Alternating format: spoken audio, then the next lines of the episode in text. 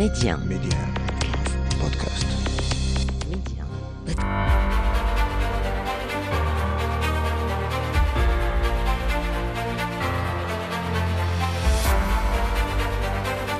أهلا بكم إلى عدد جديد من مغرب التنمية، الموعد الذي نتابع فيه كالعادة مكانة المملكة عربيا وإقليميا ودوليا، ونتوقف فيه أيضا مع أبرز الإنجازات والمشاريع التي انخرطت فيها البلاد.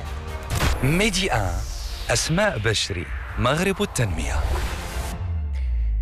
في عناوين عدد اليوم: الزراعة الرقمية تقود مستقبل الإنتاج الغذائي في العالم، فما نصيب المغرب من هذه التكنولوجيا؟ ما هي فوائدها على البيئة واقتصاد الماء والتنمية المستدامة؟ وما هي إمكانيات المغرب من أجل إنجاح هذه العملية التي باتت ضرورية في سياق مناخي استثنائي؟ أسئلة يجيبنا عنها الأستاذ كمال أبركاني المتخصص في التكنولوجيا الحيوية الزراعية بعد قليل.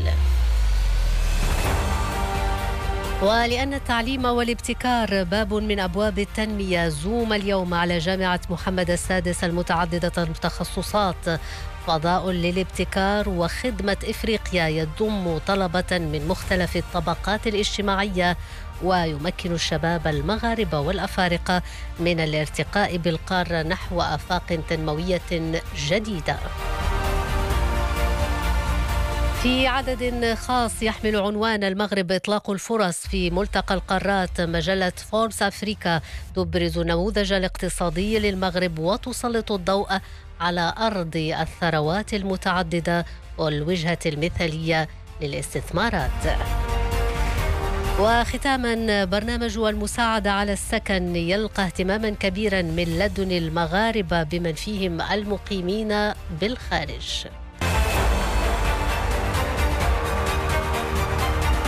الخبير. انسجاما مع أهداف النموذج التنموي الجديد، يسعى المغرب ليصبح بلدا رقميا منتجا للتكنولوجيا ووجهة رقمية مفضلة على الصعيد الدولي، وباعتبارها محركا حقيقيا للتنمية الاجتماعية والاقتصادية. القطاع الفلاحي اتخذ بدوره هذا المنعطف الرقمي. في هذا السياق يتجه المغرب للاعتماد بشكل أكبر على الحلول التكنولوجية الحديثة في قطاع الفلاحة من أجل مواجهة التحديات الناتجة عن التغير المناخي لرفع الإنتاجية والجودة في هذا القطاع. نناقش اليوم الإمكانات التي يعتمد عليها المغرب من أجل إنجاح هذه العملية، وكيف سيسهم أيضا هذا التحول الرقمي في القطاع الفلاحي في تعزيز النمو الاقتصادي وتحقيق أهداف الاستراتيجية الفلاحية والتنمية المستدامة في أفق ألفين وثلاثين.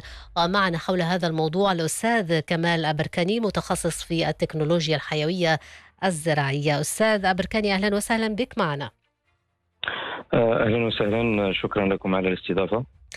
أستاذ أبركاني، إذن أولا الفلاحة على المستوى العالمي اتخذت منعطفا رقميا، والحديث اليوم بشكل أكبر عن الحلول التكنولوجية الحديثة من أجل مواجهة التغيرات المناخية. أولا ماذا نقصد بهذه التكنولوجيا أو الزراعة الرقمية؟ بالنسبة لهذا الموضوع كما كنقولوا هذا هو موضوع الساعة. كما تحدثتي على التاريخ ديال هذا، يعني تحدثوا على التاريخ ديال هذا الزراعة الرقمية، يعني هو باستعمال أي تكنولوجيا رقمية في الزراعة بحال الأقمار الاصطناعية، الدرونات، مجسات، ولا أي حاجة عندها علاقة مع النيوميريك والفلاحة، سواء بالنسبة للاقتصاد ديال الماء ولا بالنسبة للاقتصاد ديال نقولوا حنا الأسمدة. أه بغيت نشير غير لواحد التاريخ أه بالنسبه للمغرب أه انخرط في هذه العمليه ديال رقمنه الفلاحه، نقول هنايا واحد العشر سنين تقريبا. أه وفعلا في هذه الخمس سنوات الاخيره كاين واحد التفعيل ديال هذا المسطره ديال الرقمنه، ماشي غير في الفلاحه، حتى في يعني نقولوا حنايا الاختصاصات الاخرى. أه نبدا شويه في التاريخ، نرجع شويه لور. أه نقول بانه الولايات المتحده الامريكيه اعتمدت هذه الرقمنه في السنوات في الثمانينات والتسعينات من القرن الماضي، وبدات من بعدها جات اوروبا في ألفين. الرقمنه هو اي حاجه دابا، مثلا التربه، الفلاح كيسقي الماء كيسقي غير هكاك، ولكن دابا كاين مجسات ديال التربه اللي نقدروا نديروا مثلا واحد لو ليان مع الهاتف ولا مع الحاسوب باش نشوفوا يعني لما فين وصل، يعني بحال واحد القراءه رقميه لاي نقولوا حنايا بارامتر ديال ديال النبته. هذا هو، هذه هي الرقمنه. ولا مثلا باستعمال الاقمار الاصطناعيه باش كيعطينا واحد نقولوا حنايا واحد الصوره على لابارسيل ديالنا، ولا على واحد نقولوا حنا واحد على بارسيل ديال ديال البلاد، وكنشوفوا مثلا اللي هي خصو لازوت، اللي هي ما خصوش الاسمده، اللي هي خصو الماء، يعني واحد القراءه رقميه.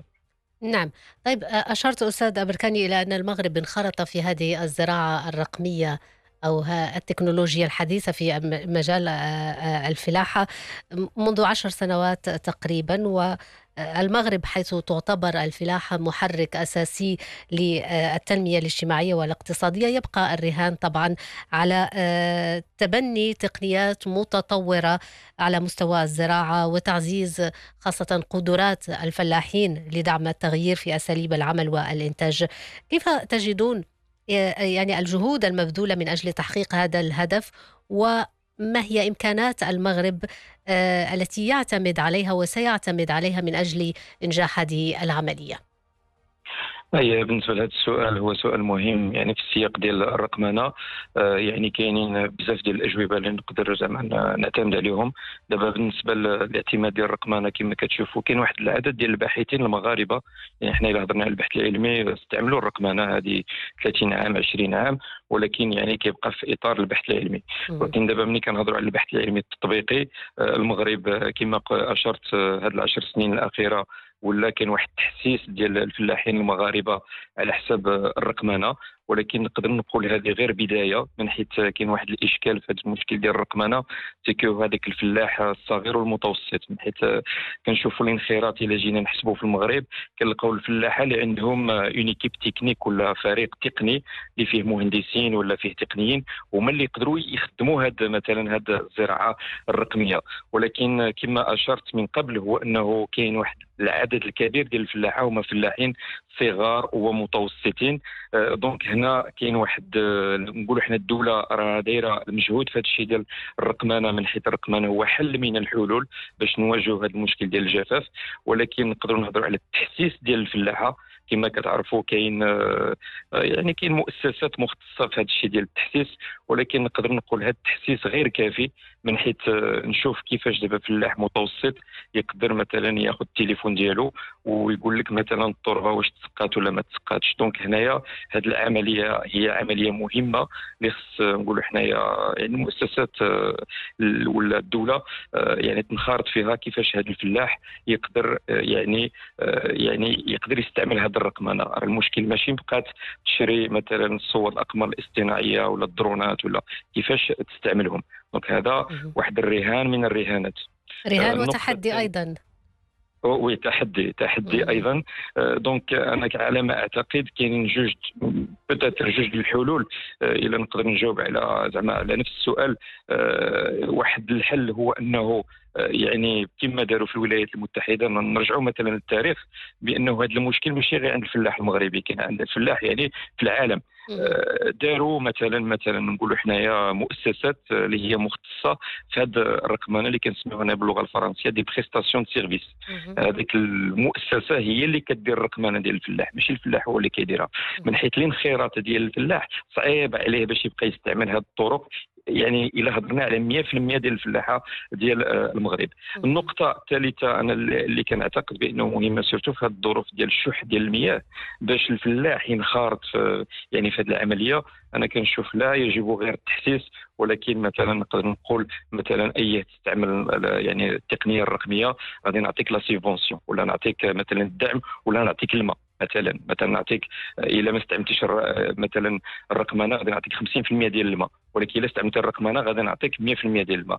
انا على ما اظن هذه العمليه تقدر تسهل على تطبيق هذه التكنولوجيا اللي غادي تعاوننا بزاف، كما اشارت الابحاث العلميه بانه يعني طرق تقدر تقتصد فيها ماشي غير الماء، حتى الاسمده ولا ولي زونترون اغريكول اللي ولاو راكم عارفين دابا الاثمنه ديالهم طالعين بزاف. يعني يعني هل ممكن تشرح لنا يعني كيف ممكن أن تساعد هذه التقنيات من حيث يعني فوائدها على على البيئة، على اقتصاد الماء، على التنمية المستدامة؟ دابا مثلا الا خدينا بطبيعه الحال خدينا غير مثلا صور الاقمار الاصطناعيه، مثلا كنهضروا على سونتينيل اثنين اللي هو نورمالمون غراتوي، آه ناخذوا مثلا عشرة الهكتارات ديال الارض، آه راه هذيك عشرة الهكتارات واخا كتبان بالعين المجرده بانه هي يونيفورم، يعني آه نقولوا حنايا اوموجين، آه ولكن بالاقمار الاصطناعيه كيبين لك بان واحد البلاصه طالعه واحد البلاصه ما طالعاش، واحد البلاصه خصني نعطي لها الماء اكثر، واحد البلاصه ما نعطي لهاش الماء اكثر. كيجي الفلاح مثلا كيسقي عشرة الهكتار ديالو بنفس الطريقه. بالاقمار الاصطناعيه ولا بالمجسات ولا بالدرونات نقدر نقول مثلا هذيك لابارسيل تستهلك غير خمسة وسبعين بالمئة ديال الماء، يعني كيعطينا واحد التشخيص.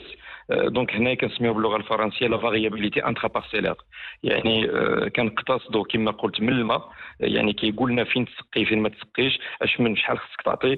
مثلا الا خدينا مثلا المجسات ديال التربه، المجسس ديال التربه كيقول لك مثلا في ستين سنتيم فين وصل الماء ديالنا، واش راه في لا كاباسيتي او شون، واش راه يعني كما كنقولوا واش راه في هذيك لا مارج فين محتاجه النبته.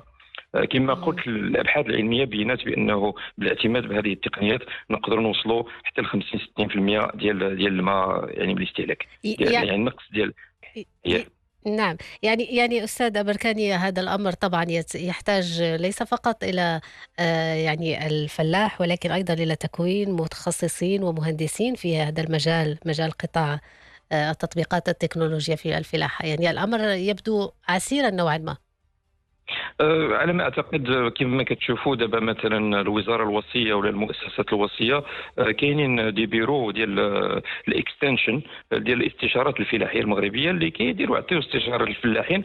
انا جو بونس هذا الشيء ديال يجب الاكثر من التحسيس على هذا الشيء ديال الرقمنه، أه بحكم التجربه نقول المتواضعه اللي عندي في الدومين، أه كنشوف بانه بحال دابا هذا التحسيس ديال المزارعين بالرقمنه يعني ناقصه بارابور مثلا دوطر، مثلا مثلا ملي كنهضروا على الزبير ديال الزيتون ولا شي حاجه اخرى، يعني انا على ما اعتقد يجب الاكثر من التحسيس ديال الفلاحين. وكما قلت آه يعني آه حتى هذوك لي بريستاتير ما عرفتش كيفاش نقولها بالعربيه، آه هذوك الشركات اللي كيتكلفوا هما بالرقمنه، يعني كتعطي لهم لو سيرفيس هو اللي كيقول الفلاح فين خصك تسقي فين ما خصكش تسقي باستعمال هذا بهذا الترشيد الترشيد ديال ديال كي سميتو ديال نقولوا حنا ديال الماء. وكما اشرت راه كاين حتى بالنسبه للاسمده، آه واحد البلاصه فيها لازوت طالعه علاش غادي نعطي لها لازوت طالع، سيرتو كما كتعرفوا دابا الاسمده الاثمنه ديالهم طلعوا بزاف. بالنسبه حتى للادويه واحد البلاصه مريضه واحد البلاصه ما مريضاش، دونك البلاصه اللي مريضه علاش غادي ندير لها الدواء، دونك هنا كاين واحد ليفي بوزيتيف على البيئه. بما أنك تحدثت عن النتائج طبعا وانعكاسات وهذا القطاع قطاع تطبيقات التكنولوجيا في الفلاحة، أكيد أستاذ أبركاني يعني يفتح آفاق جديدة أيضا لتشغيل الشباب في العالم القروي، وإمكانات هائلة لإطلاق مقاولات ناشئة في هذا المجال. اي فوالا، كاين جوج ديال النقط الحقيقه، هذه نقطه مهمه حتى هي، من حيث دابا كما كتعرفوا مثلا غير في لي سونتر دينوفاسيون ديال الجامعات المغربيه ولاو دابا الطلبه في الديبارتمون ديال الفيزيك بيولوجي توسا كيصنعوا مجسات، كيديروا لي ستارت اب كما كنقولوا هنايا الشركات الحاضنه، يعني كاين واحد لو بوتونسيال فعلا. المشاركه ديالنا في المؤتمرات الوطنيه في المغرب كنشوفوا كاينين شركات ولاو كيخرجوا طلبه كيخرجوا كيصنعوا هذا النوع ديال التقنيات، هاد لي زابليكاسيون هاد الاخر. دونك جو بونس كو في الاطار ديال الجيل الاخضر من هنا ل ألفين وثلاثين والدوله هذوك يعني هذوك لي سيفونسيون دو بروجي اللي حطاتهم، هذه تقدر تكون عندها واحد الاهميه كبيره. النقطه بتاتر واخا ما سولتينيش عليها جابتها الفكره، هو انه لي زاغريغاسيون ديال الفلاحه. دابا الدوله ما بغاتش تتعامل مع واحد الفلاح، كتعامل مع الفلاحه في اطار تعاونيات. الا درنا هاد لاغريغاسيون ولا التعاونيات ديال الفلاحين بيناتهم، جو بونس العمليه ديال لو ترونسفير ولا النقل التكنولوجي من الرقمنه للفلاحه غادي تكون سهله، من حيث في اطار هاد التعاونيات وهاد الجمعيات. نعم، سؤال اخر لم اسالك عنه استاذ أبركاني، يعني ما فائده كل هذه المجهودات على مستوى التنمية بالمملكة وعلى مستوى الريادة في هذا المجال؟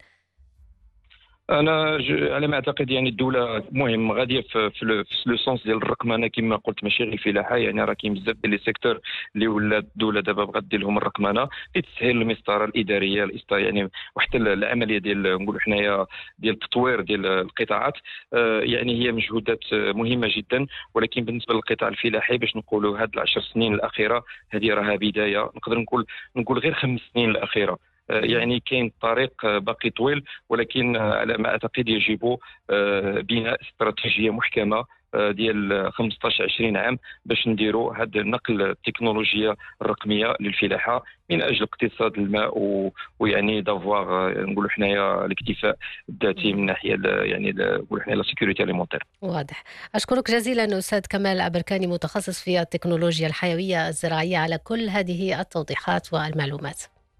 شكرا لكم. شكرا.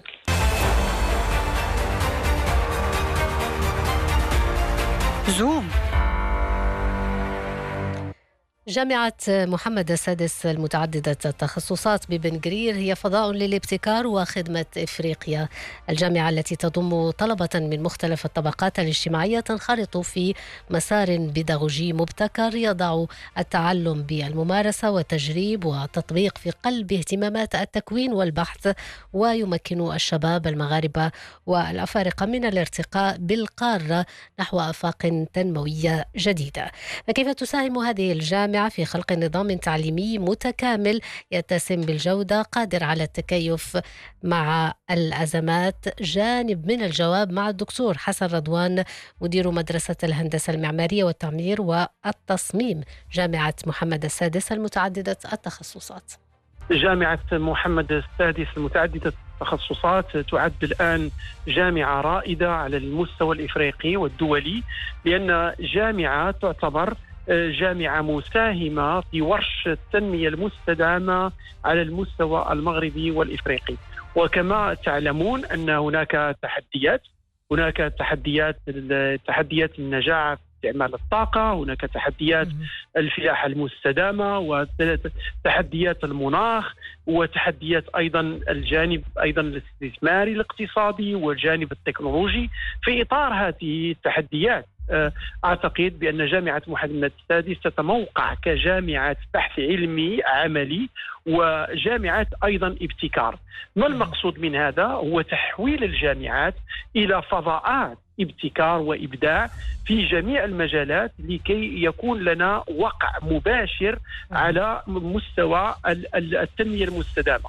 وأعتقد الآن ببنيتها التحتية الجد المتطورة بخصوص التعليم والتربية ونهج التربية والتعليم، يعني بطبيعة الحال تتبع منهج التعليم الحرفي المهني المتجه على أن يكون هناك دور للخريجين بشكل فعال في أوراش التنمية، وأيضا جميع مختبرات البحث العلمي منتقات على أساس أنها تحل المشاكل وكما تفضلتم التحديات المطروحة الآن، مثلا الفلاحة المستدامة أو أو مسألة الموارد أو مسألة الخدمة الإنسانية والتنمية الإنسانية إلى غير ذلك. وأعتقد أن الجامعة الآن بعد إنشائها برهنت على أنها نموذج يتبع على المستوى المغربي والإفريقي. المغرب بعيون العالم. في عدد خاص يحمل عنوان المغرب إطلاق الفرص في ملتقى القارات، سلطت مجلة فوربس أفريكا الضوء على النموذج الاقتصادي للمغرب والالتزامه بتحقيق التنمية والرفاه المشتركين في القارة الإفريقية.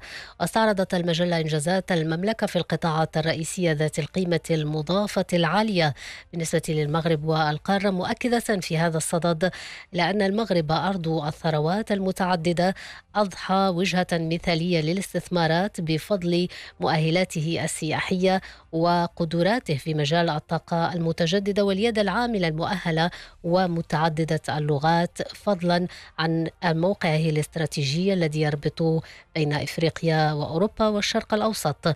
وتطرقت أيضا مجلة فوربس أفريكا إلى مكانة المغرب على الساحة العالمية، مشيرة إلى أن المغرب تحول خلال السنوات الأخيرة إلى قوة إفريقية على المستوى الصناعي، وأضحى مرجعية خاصة في قطاع السيارات وقطاع الطيران أيضا. وفي مقال آخر بعنوان نموذج المغربي نمو اقتصادي واستقرار وشمولية، أبرزت دائما فوربس أفريكا أن المعجزة الاقتصادية التي حققها المغرب تعد ثمرة قيادة حكيمة، مسجلة إلى أن المغرب يدافع عن إمكانات نجاح القارة من خلال توجيه الاستثمارات نحو اتفاقيات التجارة الحرة وتطوير البنيات التحتية والخدمات المالية، وتبرز أيضا دائما ذات المجلة إلى مكانة المملكة باعتبارها من أبرز المستثمرين في القارة. إكسترا نيوز. برنامج المساعدة على السكن الذي يرمي لتسهيل ولوج الطبقة المتوسطة والطبقات الاجتماعية ذات الدخل المنخفض إلى السكن يلقى اهتماما كبيرا من لدن المغاربة بمن فيهم المغاربة المقيمين بالخارج. برنامج المساعدة على السكن الذي تم إطلاقه تنفيذا للتعليمات الملكية يأتي في إطار تنزيل إرادة العاهل المغربي الملك محمد السادس في تعزيز قدرة المواطن على الولوج إلى سكن لائق. ويعد هذا البرنامج أيضا ضروريا ليس فقط لضمان الولوج إلى السكن، وإنما أيضا لبث دينامية في قطاع يشغل أزيد من مليون مغربي. والتفاصيل مع الزميل محمد بن عبو. اهتمام كبير عكسته الأرقام التي سجلتها المنصة الرقمية دعم السكن التي تم إطلاقها بتاريخ الثاني من يناير الماضي. واحد وأربعين ألفا وستمائة واثنين وستين طلبا للاستفادة من دعم السكن إلى غاية الواحد والثلاثين من الشهر ذاته، ويمثل غالبية طالبي الدعم الذين يبلغ متوسط أعمارهم أربعين سنة فئة الرجال. كما يغطي التوزيع الجغرافي للطلبات مناطق مختلفة لا سيما فاس، مكناس، مراكش، برشيد، طنجة، أصيلة. وبهدف تنزيل برنامج دعم السكن ومواكبة عملية تجديد التخطيط العمراني والمجالي، من المقرر إحداث اثنتي عشرة وكالة جهوية للتعمير والإسكان، مع الأخذ بالاعتبار خصوصيات المجال الحضري والعالم القروي على حد سواء. خلال السنة الأولى تطمح الوزارة إلى تشجيع الأسر على اقتناء المنتوج السكني الذي يناهز مائة وأربعة عشر ألف سكن، من بينها ثمانية وخمسين ألف سكن لفائدة الطبقة المتوسطة. وتستند هذه التقديرات إلى الإنتاج الوطني المسجل سنويا، وتأخذ في الاعتبار المخزونات التي يتعين بيعها. إضافة إلى ذلك من المتوقع تحقيق نمو سنوي بنسبة عشرة بالمئة في عدد الوحدات، مع تسجيل زيادة تدريجية في العرض السكني. ومن حيث الميزانية من المتوقع أن يكلف هذا الدعم ميزانية الدولة نحو تسعة ملايير وخمسمائة مليون درهم سنويا. على الصعيد الاقتصادي يهدف البرنامج إلى زيادة العرض السكني وتحفيز قطاع البناء وإعطاء دينامية للقطاع الخاص ولا سيما المقاولات الصغرى والمتوسطة وخلق فرص العمل. بهذا نكون قد وصلنا إلى ختام هذا العدد من مغرب التنمية. شكرا لكم على المتابعة، إلى اللقاء.